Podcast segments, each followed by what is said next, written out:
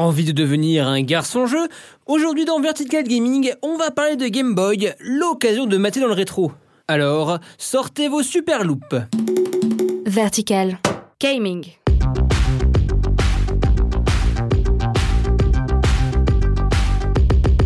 Salut, c'est Etienne et vous écoutez Vertical Gaming, votre rendez-vous hebdo consacré aux jeux vidéo.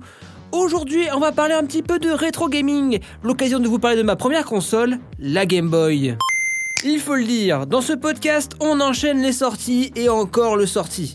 Et ce mois de février va être assez fou entre Metro Exodus Anthem ou encore Dead or Alive 6. Mais voilà, j'ai envie de faire une petite bulle d'air rétro à tout ça. Le pire, c'est qu'à l'heure où j'écris ces mots, il y a Apex Legends qui vient de sortir. Et putain que c'est bon Ça a failli tuer cette chronique rétro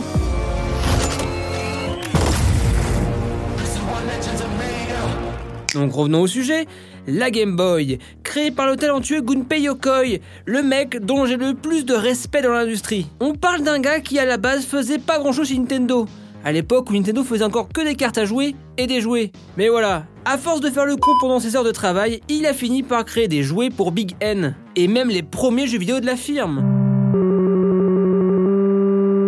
C'est aussi à lui qu'on doit la Game Watch. Comment l'idée lui est venue? Bah, il a vu un gars dans un tringue avec une calculette. Et là, bam dans sa tête, cerveau en éruption, le jeu vidéo en cristaux liquides. Derrière, il créera des trucs encore et toujours pour Nintendo. La croix directionnelle, par exemple, c'est lui qui l'a créé. Mais venons à la Game Boy. Maintenant sur votre Game Boy. Véritable console portable avec écouteurs stéréo et jeux interchangeables. Une console simple à jouer, une croix, deux boutons, Start Select et un écran monochrome. A noter que déjà à l'époque, il avait la possibilité de faire une console rétro-éclairée avec des couleurs. Mais ils ont refusé. What? What the fuck? En même temps, l'histoire lui donnera raison. Pourquoi? Car cette technologie, très avancée, est très énergivore. Et la durée de vie de la console portable en sera très réduite. Quand on voit la Game Gear et ses 6 piles, on ne peut se dire que le gars est un génie. Pauvre Game Gear. Tu ne le sais pas encore, mais tu es déjà mort. Quoi? Qu'est-ce que tu dis? Bref, une console qui aura des variations. La Game Boy Pocket plus petite et la Game Boy Color avec les couleurs. Perso, ma première console à moi était une console Game Boy Pocket bleu foncé. Je l'avais eu à Noël avec deux jeux, les Schtroumpfs autour du monde et Super Mario Land 2. Super Mario Land 2, un jeu diaboliquement sorcier. Bon, je vous cache pas que le jeu d'infogramme, c'était quand même un bel étron pour le jeune joueur que j'étais. Super Mario Land 2, par contre, quelle pépite, mes amis. À mes yeux, c'est mon Mario 2D préféré. Pourquoi? Déjà, le jeu est super beau pour la console et il ressemble à un Mario. Contrairement au premier Super Mario Land, assez space dans l'absolu. Mais ce deuxième opus en simili open world a des mondes à part entière. Être microscopique dans une maison du jardin au grenier, un monde d'Halloween avec des yokai, ou même un monde de jouets Mario. Des univers atypiques qui donnent envie de voyager. On tombe dessus, c'est le jeu, ma pauvre Lucette.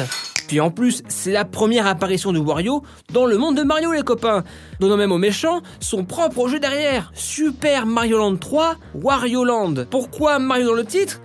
Bah, on le voit à la fin du jeu, Mario, non? On me nomme Wario et je suis votre maître. Restons dans mon top pas du tout original avec The Legend of Zelda Link's Awakening, mon épisode préféré en 2D. Quand je vous dis que je kiffe la Game Boy, c'est pas à moitié. Pourquoi cet épisode particulièrement? C'est un peu le Majora's Mask de Link to the Past. Bon, je vous explique.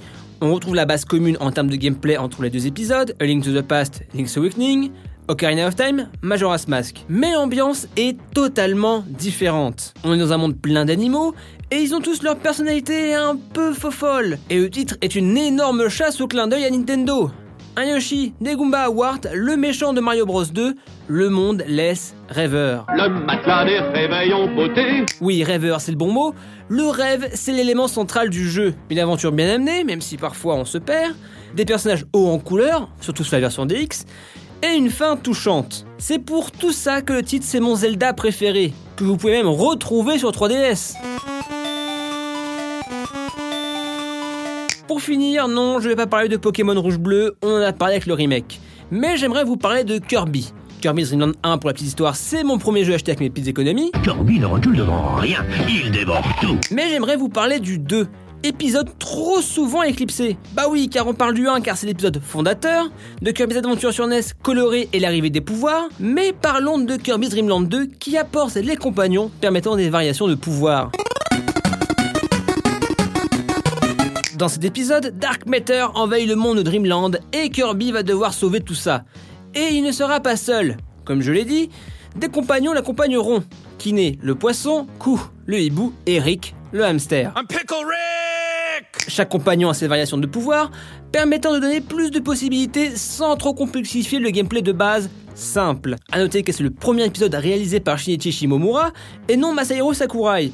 Un épisode plus dans la recherche que la bagarre pure et dure. Enfin bon, tant de jeux sur la Game Boy. Je pourrais vous parler aussi des jeux RPG Harry Potter en tour par tour, très sympathique, de Ronaldo V Football, mon premier jeu de foot à moi, mais il y a trop de jeux, trop de bons jeux pour une simple chronique. Et toi, c'est quoi ton jeu préféré? En tout cas, c'est terminé pour ce numéro de Vertical Gaming. Si tu as aimé, parle-en à tes potes pour faire découvrir le podcast. Sur ce, à plus, dans le stage bonus. Gaming.